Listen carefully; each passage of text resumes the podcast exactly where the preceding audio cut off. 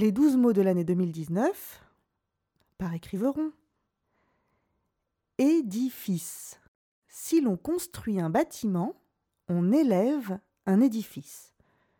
Le premier se satisfait d'un verbe pratique et littéral, quand le second en préfère un plus complexe, qui aux briques et aux mortiers donne une aspiration quasi spirituelle.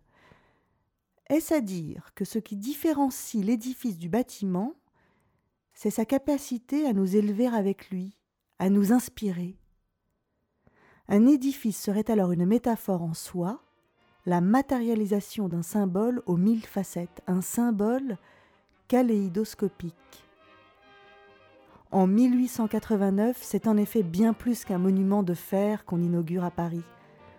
C'est la bergère du troupeau des ponts pour Guillaume Apollinaire, la grande femelle bleue, la dame au corsage de jalousie pour Louis Aragon, la belle girafe en dentelle, rendez-vous de pigeons voyageurs inconnus pour Jean Cocteau.